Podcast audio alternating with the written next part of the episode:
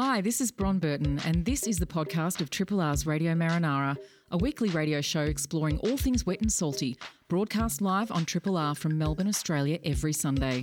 Hope you enjoy the podcast and feel free to get in touch with us via Radio Marinara's Facebook page.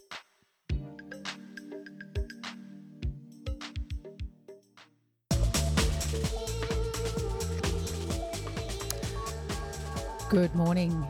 You're tuned to 102.73 Triple R. That means it's time for this week's edition of Radio Marinara. Uh, good morning to you all out there. My name is Bron Burton, and joining me by Skype is. Fam, hi. Can you hear me here? Uh, I can't hear you, Fam. So I'm going to. Um, I know that you're there because I can hear you kind of from a distance. There's not anything coming through my headphones. So Nerida is going to come and sort me out while um, I do my usual introductions and um, just say hello to everyone out there. Thank you so much to Tim Thorpe for uh, wonderful Vital Bits. Thank you so much to Andrew for Soulful Bits. And uh, yeah, Retro Andrew with his soulful bits this morning. And of course, you can catch Tim and Andrew next. Well, you can catch Andrew next Sunday. You can catch Tim next Saturday at 6 a.m. for uh, another six hours of Vital Bits, which will take you through the weekend. Um, aren't we so lucky to have Tim in our lives? I count my blessings every weekend uh, with Vital Bits. All right, Fam, can I hear you now? I hope so. Yeah, I can. Yeah, I can. gotcha. Okay, fantastic. How are you doing? Yeah, good. It's uh, pretty freezing out here in Preston in this uh, in this dining room where I'm uh, squirreled out, and uh, it's a little bit weird that I can't see you now, Bron, because we usually do so well with our dive signs during the show. It's um, it's interesting um, broadcasting with no visual cues, and that's something sort of that we're all getting used to, I think, at this point in time. So, yeah. Anyway, we've got a great show planned. I'm going to launch straight into it. Um, we are shortly going to be catching up with PT Hirschfield and Jacqui Younger. It's been about a month since the 2020 spider crab aggregation ended, and um, and most of the crabs, uh, apart from the ones taken out of the water, of course, but most of them headed back out to sea.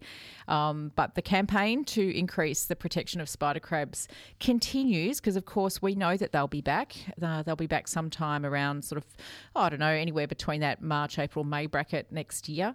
Um, and the clock's already ticking. It feels like it's a long way off, but um, as we know, these things come around really quickly. So we're going to catch up with Jacqui uh, Younger from the Spider Crab Alliance and PT Hirschfield from Spider Crabs Melbourne, and just really to find out what they've been doing over the last few months, probably catching their breath, I'm guessing. Maybe not. Maybe they've been forging ahead, and what their plans are in the months ahead. Um, I've got quite a lot of news, which uh, I'll do a little bit of in a minute, and then um, just touch on some of that at around 9.25. Um, and then, Fam, you've got some really interesting research to talk about. Yeah, um, we're talking about uh, some research that has come out uh, that was done actually more than 10 years ago, but they've only just published it in the Journal of uh, Applied Ecology. And it's about artificial reefs and uh, their effect on increasing fish stocks. So we'll be talking about that. Cool. And um, I've made a bit of a deal of this. You've got some interesting trivia on some nudibranchs as well. We, we know there's a Oh lot God, of people yeah. out there who love nudibranchs. Yeah, it's a, it's a very short uh, bit of trivia that I will tell you all about. But uh, yeah, sometimes Twitter just amazes me. Um, so stick around and hear something about nudibranchs that you did not know before, I promise you. Excellent. I'm really looking forward to that. Uh, and then to close the show, our wonderful Jeff Maynard is bringing us this month's Sound Waves. And um, I've put Jeff on the spot a bit in the last few editions of Sound Waves with various things that I've come across. Um, so, uh, yeah, Sound Waves is returning to its happy place this month and for yet another attempt to save the world using undeniable wisdom of 1960s drive in movies. Um, and I, I guess one of the I don't know whether it's a benefit or not, but of our current um, state of being is that I'm actually getting to preview the tracks that um, Jeff will be playing because he sends them through to me and then I have to send them through to, in this case, Nerida, who's paddling today. Um, so, yeah, it's a ripper. I'm not going to say any more than that, but um, yes, it's something that we're all going to enjoy. So make sure you stay tuned and don't miss Jeff's segment, which will be just before 10 minutes to 10. Uh, Fam, I believe you have a bit of a weather forecast there for us today. Sure thing. Yes, I'm the weather girl today. So this is uh, Melbourne weather, Sunday the 19th of July 2020. It's uh, partly cloudy.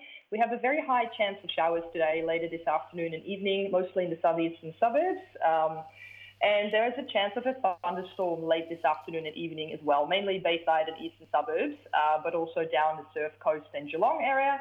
Gusty winds and possible hail with showers and thunderstorms as well. Uh, winds north northerly 30 to 40 kilometres an hour, turning west to northwesterly 25 to 40 kilometres an hour in the late afternoon. So if you want to get a dive in or surf, uh, better do it earlier rather than later. and we've got some tides as well. If you're going to go for a snorkel in Beaumaris or the north of the bay, high tide is at 2:37 p.m.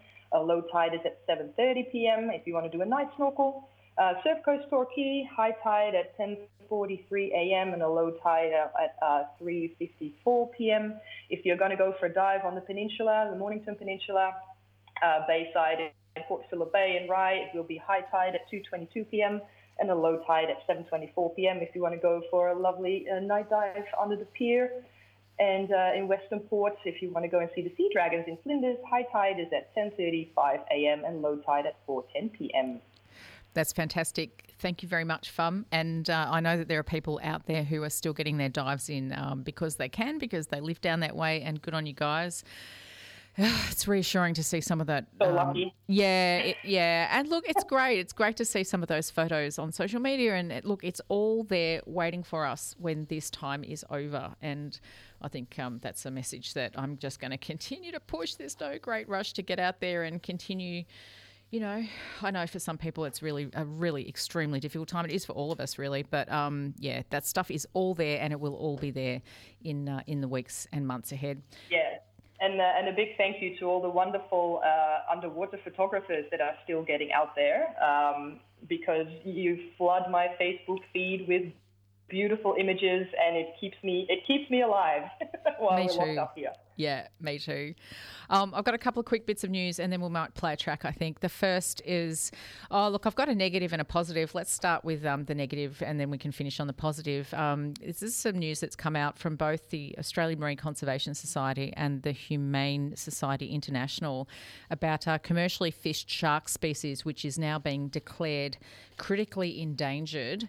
Uh, so we are talking about um, this has been an ongoing issue. Many years ago, we had Tim Winton on the program bringing this to uh, to a you know large scale um, public attention, uh, and it relates to the Australian appetite for shark meat, um, commonly referred to as flake, and uh, the the school shark has now been uh, listed. This was as of last weekend as critically endangered by the IUCN, the International Union for Conservation of Nature. So, uh, since um, being officially declared overfished in 1990, population of school shark in Australia has crashed to around 10% of original numbers. With genetic testing estimated, there are only 80,000 adults remaining, and that's for the entire country.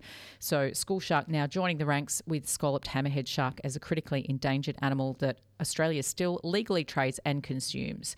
So, something to note, I think. Uh, just put that one in your memory banks um, because it's not a good situation, and uh, we'd like to see that it would be potentially turned around. Um, yeah, indeed, and I think if you if you want to eat, you know, seafood, it's a really good idea to steer away from the top predators.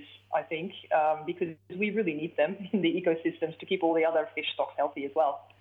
Yeah, I think it's something that we'll revisit um, at some point in the near future because we, we did pay this a lot of attention a few years ago. There were some really cool guides that came out where you could actually get a bit of a sense of um, fish that were being uh, commercially harvested sustainably and the ones that weren't, and then the ones that were sort of falling into that grey area.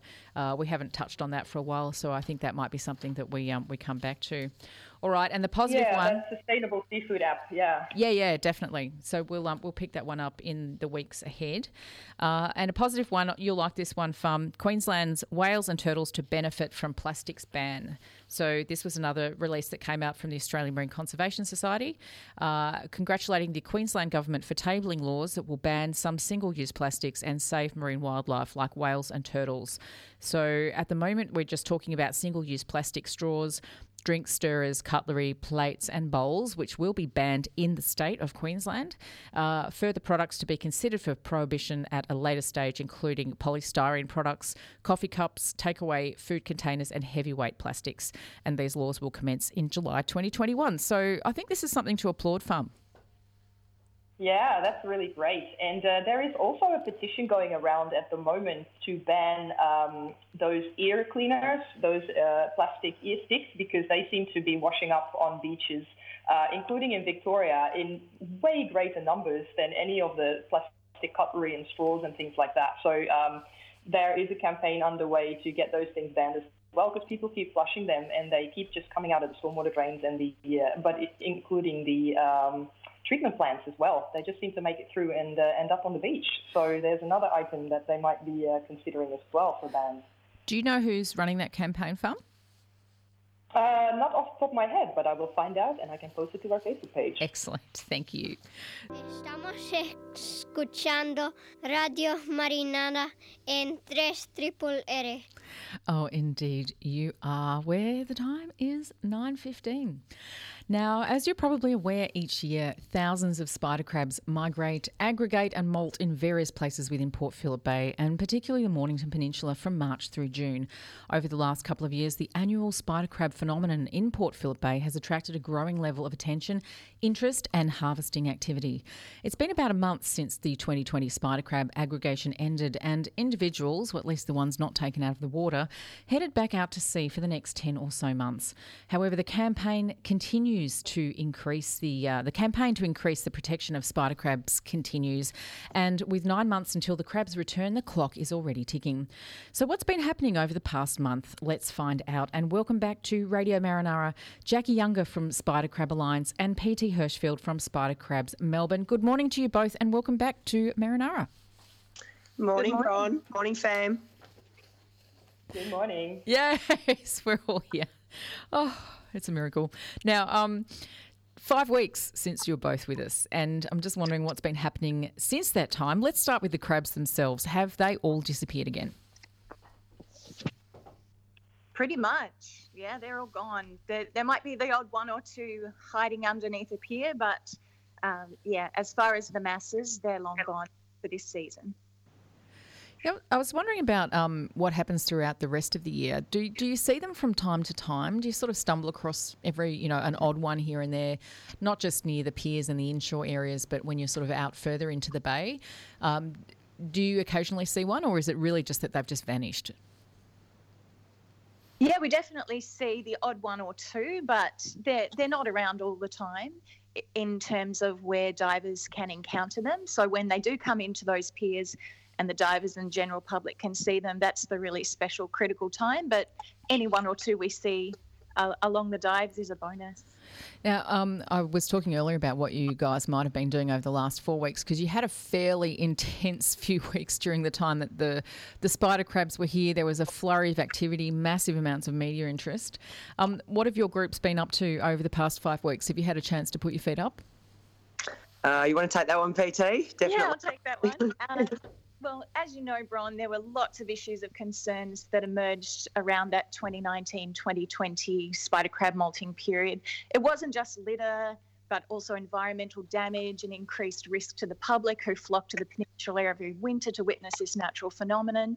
And there were problems around the, the damage that was being done to the natural or the marine environment and also that critical time of the animals' lives with so many thousands of small crabs being removed from the water before they even had a chance to molt. So, as you can imagine, once they were gone, there was a lot of um, issues that we needed to address, and there's been a huge amount of work going on behind the scenes uh, since all of that was documented a month ago. Some of it's been slightly impacted by the COVID restrictions, but we're really excited to announce that Spider Crabs Melbourne has partnered with the Spider Crab Alliance and the VNPA to form the SOS Save Our Spider Crabs campaign.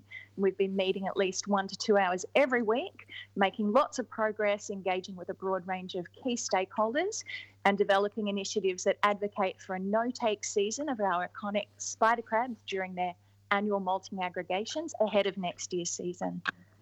Wow, that's absolutely fantastic. So the, the groups have all aligned um, and and come together. Um, Jacqui, how's your group sort of feeling about that? Oh, we're we're stoked.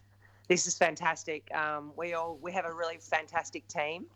Uh, we're working really well together. Um, we've to celebrate actually our collaboration. We've actually um, come up with a we've designed a new logo.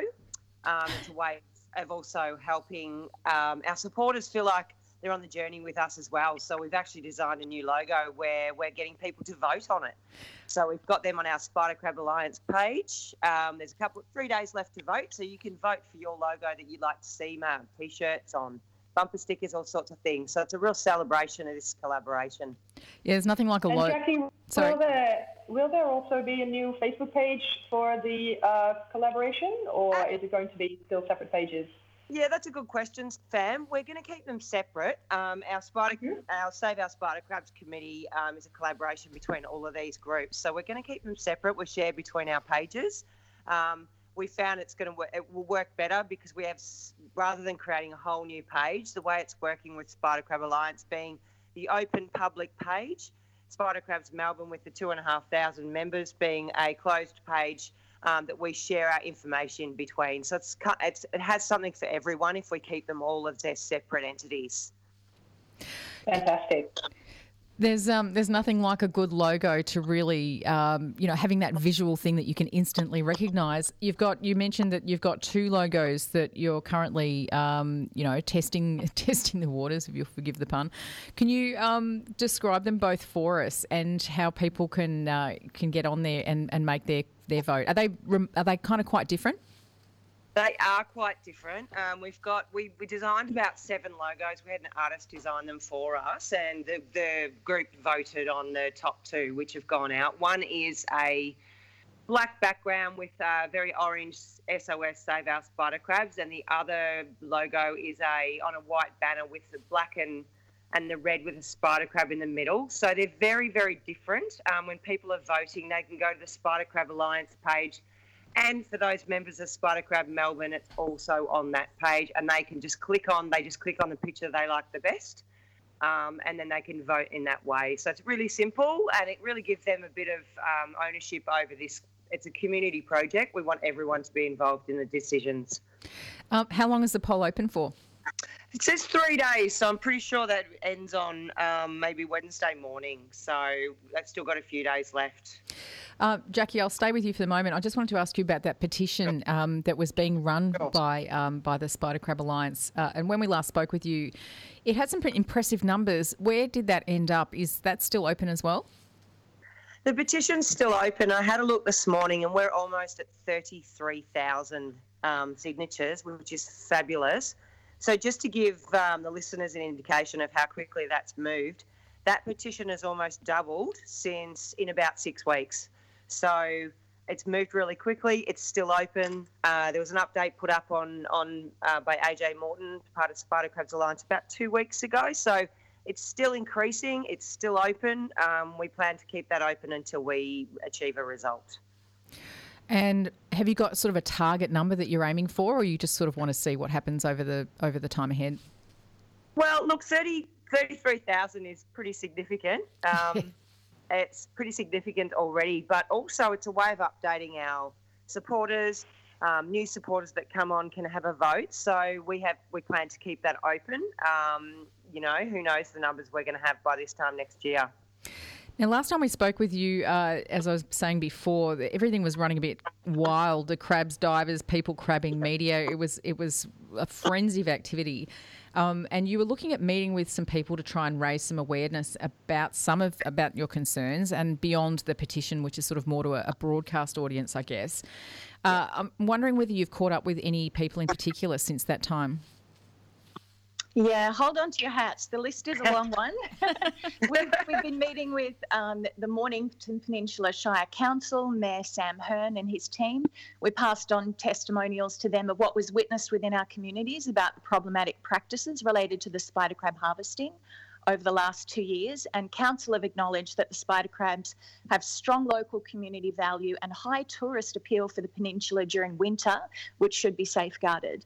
And we've also been having ongoing talks with them about whether we might be able to have some kind of annual, possibly a festival type event that could really celebrate and safeguard this amazing uh, winter tourism event for the Mornington Peninsula. We've had some excellent meetings with the VFA, and originally you might remember there was a Mornington Peninsula News Group article with a headline that there'd be an official no to stopping what was happening with the crabs. Since then, we've had some really positive online meetings with VFA who've shown openness to listen to community concerns. And we're still discussing with them whether there might be some ways we can work together over the coming months towards better outcomes. So definitely watch this space. VFA, I know, are also launching some research into the spider crabs over the coming weeks, which will be really interesting. And I'm sure listeners will be keen to learn more about that. And relating to VFA, totally out of left field a couple of weeks ago, there was an unexpected change of ministers. The previous Minister for Fishing, Jaala Pulford, was excellent in helping us address and resolve the issues that were documented about the stingrays with Project Banjo raise awareness a few years ago. And now we've got a new Minister for Fishing, Melissa Horne. And although we haven't received any direct reply to our correspondence to her yet, we're really grateful for the opportunity to work alongside her, either directly or via our meetings with VFA, to try to address and resolve these broad range of issues before the next spider crab season. We've had lots of other meetings as well with recreation mm-hmm. fishing stakeholders. Lionel Lauch, who's an Indigenous man on the Mornington Peninsula from Living Culture, who has told us that it's actually against cultural law to harvest or harm these species during their breeding cycles. And Living Culture support the Spider Crab Alliance. We've talked to baykeeper Neil Blake, who's very supportive of a no take season on the spider crabs. And we know that Parks Victoria are also involved in discussions with the Council and VFA on this issue. Also, we've been writing to ministers for tourism, environment, local MPs, and we've still got lots of stakeholders to connect with over the coming weeks and months. Wow, the spider crabs have gone away, but you guys certainly haven't. So that's an incredible amount of work. Wow. Yeah, yeah. Um, uh, I, I, one last question, and then we'll have to move on, but we will keep in touch with you over the weeks and the months ahead. Um, last week on the program, we had Andrew Hunter from Cuttlefish Alliance in Adelaide, and they seem to have a very similar situation over there with cuttlefish coming in once a year, aggregating, mating, and then disbanding. So there's some strong parallels here. Uh, just wondering whether you've crossed paths with Andrew and shared your experiences, and and you know whether there's anything from his own experience that you guys are taking on board. We've absolutely been and chatting to the Cuttlefish Alliance. Um, a little bit different with regards to their looking at commercial fishing. Um, we've spoken to them. PT's had a few good chats to them as well. And we are very keen to help each other, get advice from each other, give advice to each other, and support and motivate each other along the way. So that's definitely another partnership that's that's arisen, and we're looking forward to having a chat to them a little bit more. Excellent. Uh, look, good luck to both of you. Um, good luck to all your groups and to the VNPA and uh, and your new your new aggregation. You guys have come together as uh, as what was it? Save our spider crabs. Yep, that's right. That's a good one, Ron. yeah. Uh, look, good luck ahead in the weeks ahead. We're actually hoping to um, catch up. You mentioned the VFA's um, plans to do their satellite tagging. Um, Dallas mentioned this. Mm-hmm. Dallas D'Silva mentioned this on the program some time ago, and I'm hoping to catch up with Dallas next week. So uh, about about that work. So uh, yep, stay stay tuned for that, and good luck with what's coming up. And really looking forward to seeing how this develops over the next nine months. Thank you so much. Yeah, thanks so much for your support. See you, Brian. See you, Fam. We still got Fam there? Yeah, we yeah. still have me here. I was just muted. Fantastic. Thanks so much to both of you. We'll catch you soon. No worries. Thank you, ladies. Bye. Bye for now. Jacqui Younger and PT Hirschfield uh, from, we'll just call them Save Our Spider Crabs from now on. It is 9.28. You're listening to Radio Marinara here on 3 Triple R. A couple of station announcements and then I have some news for you. This July, the city of Greater Dandenong presents the virtual exhibition Home, a collision of visual arts and storytelling.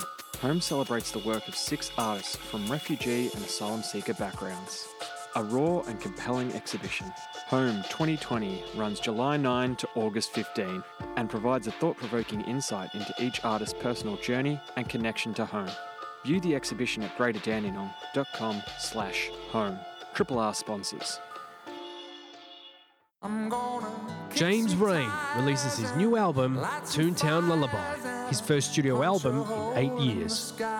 Toontown Lullaby features searingly honest reflections on missed opportunities, the music industry, and the modern world. With the singles, A Little Old Town South of Bakersfield, Low Hanging Fruit, and burning books. James Reyne's Toontown Lullaby is out now via Bloodlines, sponsoring Triple R. Hi, this is Wayne Lynch, and you're listening to Radio Marinara on 3 Triple R.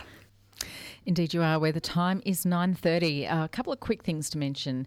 Uh, one is we've had a bit of correspondence over the last couple of weeks, and I just wanted to shout out to people who have got in touch with us, reached out to us via our Facebook page. You can do that at any time if there's anything in particular that you'd like to draw to our attention or, or, or send to us. Fred did that, and we're going to be following this one up. Fred, he is from a group looking to um, increase, I guess, attention and ultimately um, state of environment around the Warrnambool area area. And uh, they've got a little documentary that they've put together called. Uh, actually, Fam, you mentioned this one earlier about the um, the cotton buds, and this is something that Fred is including in in his. Um, it's called Goodwill Nurdle Hunting. I reckon Neil Blake might like that one. Oh yeah yes, yes, we are aware of that group. They're fantastic. So we'll get Fred on um, on the show at some point in the near future to talk about this because um, all this sort of community level work that go, goes on is just fabulous. And um, thanks, Fred, for getting in touch with us, and thanks for listening from Warrnambool too. Absolutely great. So yes, we'll catch up with Fred. Um, also, Mick contacted us uh, to draw our attention to um, a campaign called Zero Litter to Ocean. It's by a group called Ocean Protect, and this one's based up in Sydney, a handful of Sydney councils getting on board with this um, with a podcast. So, have you come across this one, Fam? No, no, I haven't. What is that one about? Yeah, no, I hadn't either. So, Ocean Protect, uh, it's podcast and really just drawing attention to water quality. And I, am guessing from what I'm reading here, it's to do with the impact of stormwater on uh, inshore environments. So, thanks heaps, Mick, for bringing that one to our attention. We'll follow that one up as well. But um, I'll put a link, I'll put a direct link to that on our Facebook page. You can also go directly to their website, oceanprotect.com.au. So, some great work there. Um, Emily sent us a message as well, and uh, just asking us again about we've had Dave Donnelly on the program a bit over the last few weeks about the Emily was asking us about the um, the distance with uh, how close you can go to whales and dolphins if you see them. And so just repeating that one Emily thanks for clarifying this one. It's um, 200 meters so don't get any closer than 200 meters if you spot uh, or if you know friends maybe who aren't aware of those uh, those restrictions, make sure you let them know. Uh, so that's that is the limit. 200 metres is is what's in our legislation about how close you can get to dolphins or whales. Um, yeah. Yeah. And if you are a drone pilot, uh, because there was a fair bit of drone uh, footage as well of the uh, whales in the bay, it's 500 metres. You have to stay away with your drone from the whales. Yeah, and, and, look, people can't get out there with tape measures, but it's pretty obvious. 500 metres is a long way. So the, the ultimate rule of thumb is don't don't fly your drones immediately over whales and dolphins just because you want to get some good footage and put it on social media because you know, let's think about the animals themselves, please. Please, people. Um, the last one I wanted to mention was Cliff. Cliff is a long-time friend of Marinara and subscriber and spends actually a lot of his life down in Antarctica doing work down there uh, and wanting to let us know about some great work done by a mate of his. He spent 20, this is um, Cliff's friend, um, 25 years heading down to the Antarctic working with elephant seals. So thanks, Cliff. Um, I just wanted to let you know we've received that message from you and uh, we'll be following that one up as well. So lots of homework for us to do, Fam. Oh, yes, I love elephant seals. They're just so weird. they are. What's not to love? What's not to love? Um, I know. Well, a face only a mother could love, but we love them anyway. yeah. Hi, I'm David Suzuki, and you're listening to Radio Marinara on 3 R 102.7 FM. We just had a call from Michelle from Earthcare. Thanks, Michelle. Just uh, letting you know via us that they're looking for volunteers, uh, which is a great opportunity for you out there to get involved in some of the great work that Earthcare St Kilda does. Best way you can get in touch, they have an AGM coming up in August, mid August, I believe. So if you go to their website, um, we can put a link to that on our Facebook page as well. And uh, if you're interested in getting involved in some of the great work that Earthcare does, all sorts of stuff, um, they uh, obviously, when the time's right, they have some of their volunteers um, run guided tours down to the penguin colony down at St Kilda. Um, they have all sorts of admin stuff if that's more your thing. So, yeah, get in touch with Earthcare. Thanks for the call, Michelle. And they also have uh, they also have the penguin research team there. So it's the, pretty much the largest data set that they're keeping of little penguins in Australia. It, it spans for over 30 years, and uh, the research team goes out there and tags and measures penguins uh, pretty much every fortnight. Um, so that's a really worthwhile thing to get involved with as well, and as well as the pest sea star removal. If you uh, want to get in the water, even in winter, um, they always uh, remove northern Pacific sea stars from St Kilda Harbour as well. Uh, so that's also an ongoing project that they're doing, and definitely really worth getting involved in. Yeah, really good hands-on stuff that you can do. Um, and if hands-on stuff is is not your thing, and you'd rather do some stuff in the office, you can do that as well. So yeah, a huge range of things to do. Yeah, personally, I know you and I would be the same Fam. We'd be wanting to get out there and, and get wet and get our hands dirty. Yeah, maybe not right now in the day. It's a bit cold. yeah. But uh, yeah, definitely. I mean, Earthcare has been they've been doing amazing work, and uh, look, the, the, little the little penguin colony in in St Kilda would not be the same. It would not be thriving as much as they would be now uh, if it weren't for the care of the volunteers who are there every single night, pretty much throughout the year, uh, looking after them and and, and helping uh, the visitors enjoy the penguins as well in a safe way. So, yeah. yeah, yeah, it's a really good group of people. Massive, massive shout out to all you wonderful people. Uh, all right, Fam. It's all over to well, you. Research. Let's go. So there's there's two little tidbits of uh, of science here. Um, one made me kind of fall off my chair this week uh, because every time I think that I know stuff about nudibranchs, something else weird comes up, whether it be a Facebook post where uh, nudibranchs are likened to David Bowie's outfits throughout the yes. years, and just like side by side photos of nudibranchs in their beautiful, colorful, uh, uh, stripy clothes, and then David Bowie in his beautiful, colorful, similar stripy clothes. Uh, if you want to see what I'm talking about, you can visit our Facebook page because somebody actually posted that link uh, underneath one of our uh, posts of, of this show today. Um, but apart from the amazing lifestyles of nudies that um, Kate Mills has told, told us about over the years, um, another thing that I found out on Twitter was that some nudibranchs actually smell really, really nice to people.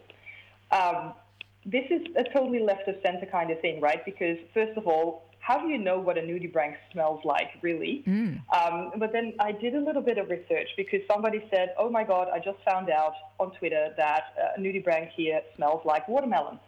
um, I did a little bit of research, and there are actually three known species already. These are all from the Pacific coast in North America.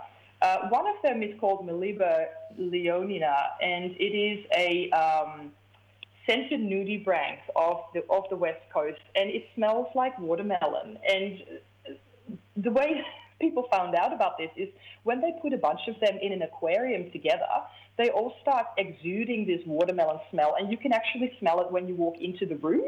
So the smell is actually so strong that it will come through the water, out of the water, and uh, and people can smell it when they walk past the aquarium.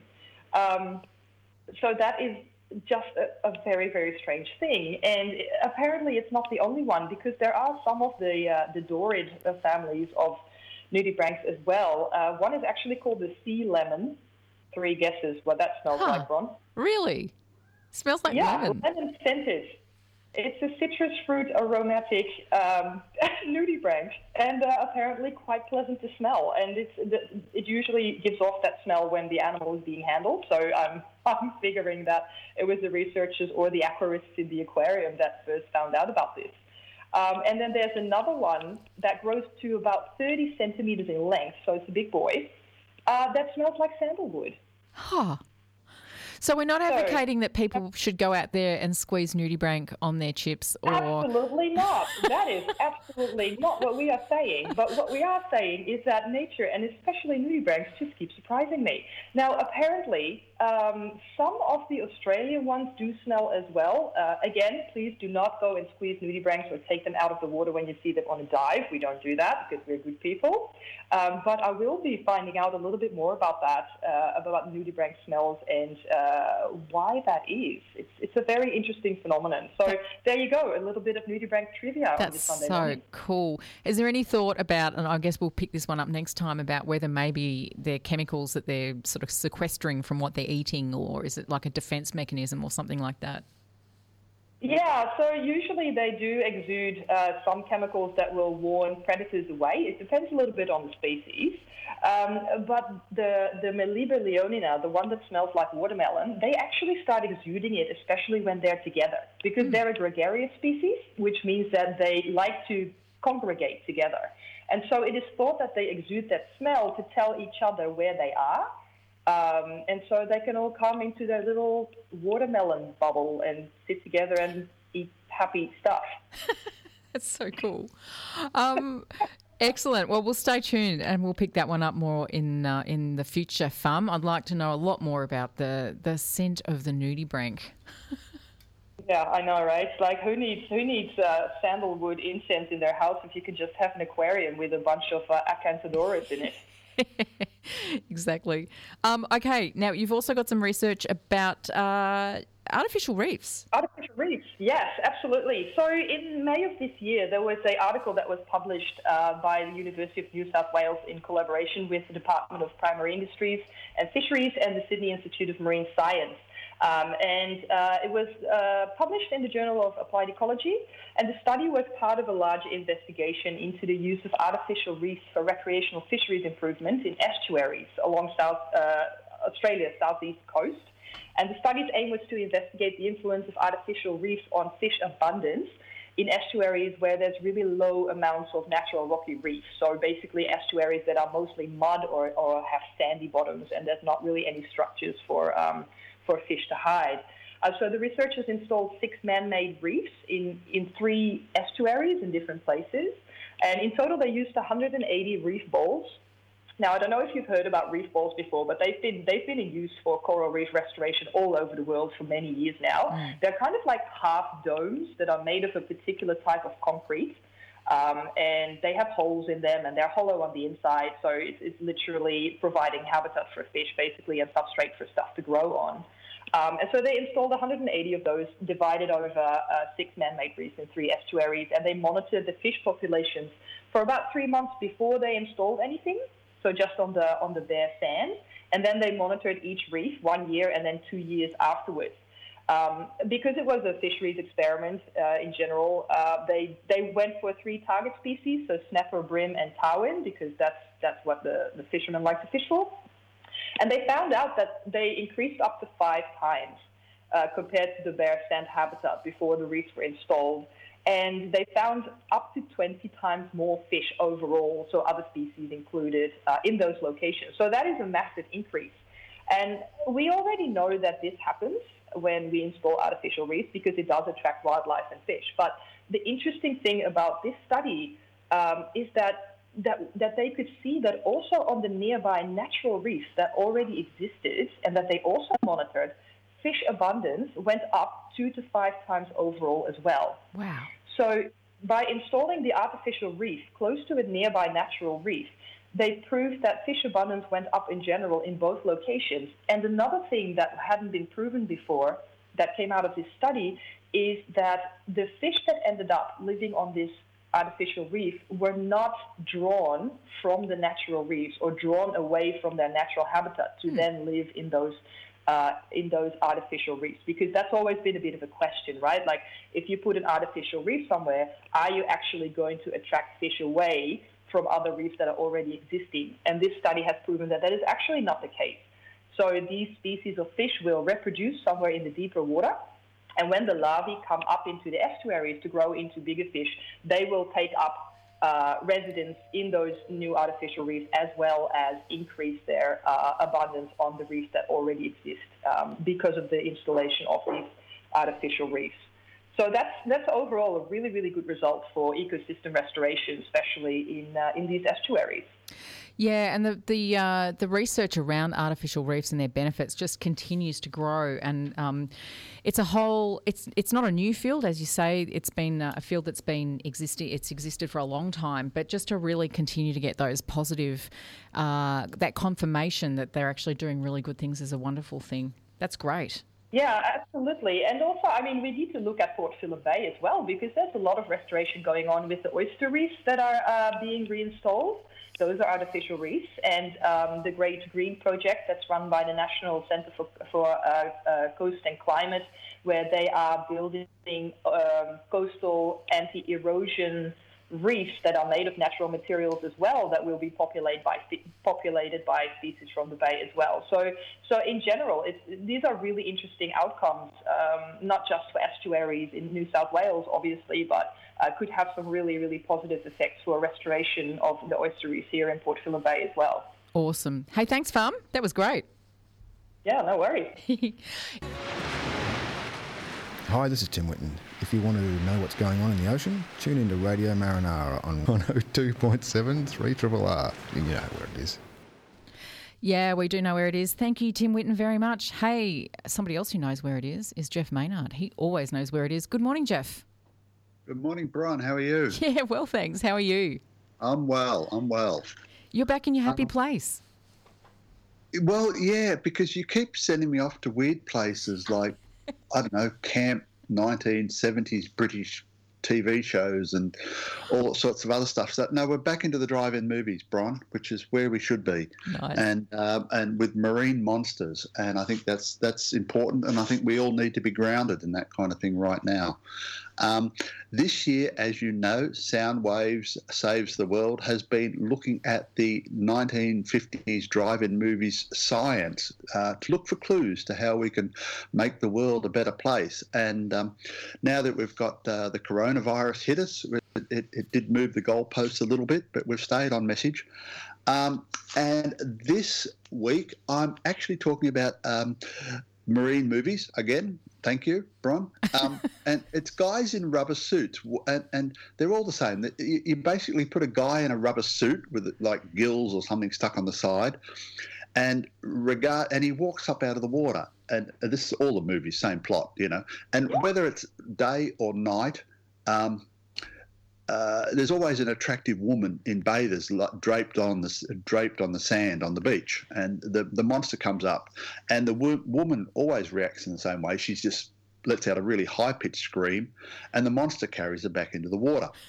Uh, until and this goes on for about an hour, and then a hunky guy who chain smokes cigarettes turns up in a really cool car, um, shoots the monster and rescues the woman.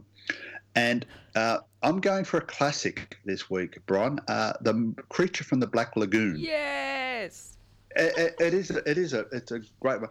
Uh, it's got the guy in the rubber suit, and as always in these marine monsters from these things, he's some sort of um, weird amphibian type thing. So let's have a listen to the first track and we'll, we'll learn a little bit about this uh, rubber suit guy. Well, the chances are much greater that that hand belonged to an amphibian, Mark. One that spent a great deal of time in the water. Well, then how do you account for the structure of the fingers? Obviously for land use. More and more we're learning the meaning and the value of marine research. Look over here. This lungfish, the bridge between fish and the land animal. How many thousands of ways nature tried to get life out of the sea and onto the land. This one failed. He hasn't changed in millions of years. But here, here we have a clue to an answer. Ooh. Now, a clue to an answer. Now, what these movies do really well is they give us great lessons for modern day life. Now that we're in lockdown, the sequel in Melbourne, uh, and it's our second lockdown, and we don't really know how long it's going to last. And, and if we come out of it, we don't really know if we're going to go back into it again in the future. The Creature from the Black Lagoon uh, had some successful sequels and that's why I've, I've, been looking at the sequels to these things to see if there are lessons that we can learn. Um, and now I'll tell you the actual lessons at the end um, that we can learn, but see see if you can listen to the tracks I'm going to play and, and what lessons we've got for today. Now the first, um, or sorry, the next track is uh, a trailer for sequel number two. Have a listen, and uh, there are lessons for today. Here is a wild, headlong flight into terror. Here is a desperate plunge into the black depths of the earth. Here is a fear-frenzied moment of suspense as mankind totters before a thing that multiplies faster than it can be killed. By direction of the President of the United States, stay in your homes. I repeat, stay in your homes. Your personal safety, the safety of the entire city, depends upon your full cooperation. Very interesting, Jeff. So we've got this thing that's Visionary, absolutely visionary. Well, it is, but that's not the lesson. I'll get to that in a minute. That's that's not that's not that's not the president either. whole- This whole this whole episode gets a bit zen-like. Okay, so but stay with me. Okay. Anyway, the second sequel, they tried to actually alter the creature. Um, uh, the science jumped in and they sort of they started taking his um, his scales off the off the rubber suit. And in the in the next in the second sequel, they took him back to the city and they actually put the creature in a in a badly fitting suit and they left his rubber head on the on the guy, and he sort of walks around the city like a, a weird looking Frankenstein monster. Um, but this this is when science got in the way. So let's play the third track while this guy's um gone a bit burko in the city. Never before was science so determined. From the deeps of the Caribbean to the underwater jungles of the Everglades, they baited their trap and gambled their lives to put a daring dream to the test. Gentlemen, the creature can be changed. We can make the giant step and bring a new species into existence. Here was the grimmest cargo ever to reach civilization. Was this a new being created by a miracle of science? The fire burned away the outer scale. There's a structure of human skin underneath it. Or was this a beast made even more frightful by a mortal mind, more powerful by human emotion? I think we are talking about the president now. I thought he was a lizard person. Now, now the the the fourth. The, the next sequel, they actually get the creature and they stick him, they, they chain him up and they put him in an aquarium. Actually, it's in Florida. Um, and they stick him in the aquarium in Florida and they get big crowds to come and look at him. And of course, when you've got you know, thousands of people gawking at this this thing at this aquarium uh, chained up, you know he's going to break the chains and start you know scaring everybody. So let's have a listen to track number four and see if you can get the lesson out of this one. Creature could be the first man to scientifically study a creature that, by all the laws of nature, should have died a quarter of a million years ago. They dared to bring him back alive from his haunts deep in the jungles of the Amazon. They dared to put him on display with the other denizens of the deep while thousands came to marvel and wonder. They dared to study him, to probe him, to tempt him with the lure of a woman's beauty, thinking that mere chains could hold in check the primeval forces that surged and roiled within this strange being from the dawn of time. Hey, look! He broke the chain! Uh, now, Bron, big picture here, Bron. We're getting we're getting serious. Whether we're looking at global warming, we're looking at the coronavirus, or we're looking at a guy wandering around in a rubber suit, when you get an unknown threat, there are three things you need. Uh, you need one, intelligent leadership. Two, you need to listen to the science. And three, you need people to behave with common sense. Um, and I'll let you sort of make your own decision form your own opinion about how well we're doing that at the moment. But they're the Yes, lessons. that's from, amazing. they're the lessons from um, Creature from the Black Lagoon. I hope we've all learned something, boys and girls. Oh, I've definitely learned That's something. incredible. Thanks, Jeff. You're welcome, Bron. I'm looking forward to uh, the next instalment in Soundwave Saves the I World. yeah. Okay. We'll catch up with you soon. Radiothon coming up shortly. So, uh, really looking forward to that one. I think we're going to be, pl- once again, playing to your wheelhouse. Yes. hey, thanks too much to uh, thanks to all our guests today. To Jeff, thank you, Fam, not a guest, our uh, co-presenter. Thank you, Fam. Um, Thank you very much. Awesome. Thanks to PT Hirschfield and Jacqui Younger. Thanks so much to Nerida, who's been paneling today. And uh, thanks to Kent, who's been in the green room. He will be taking you through till 11 o'clock with radiotherapy, after which Dr. Shane will take you through till 12 o'clock on our program next week. We're hopefully catching up with Sean Doherty, the new president of Surfrider Australia and author of a great new surf book. Uh, Neil Blake, hopefully, Brett with Cabin Boy Diaries, and um, stay tuned, maybe a chat with Dallas D'Silva from the Victorian Fisheries Authority. Have a wonderful Sunday. Stay safe, stay off the beaches, and we'll catch you next week for more Radio Marinara. Bye for now.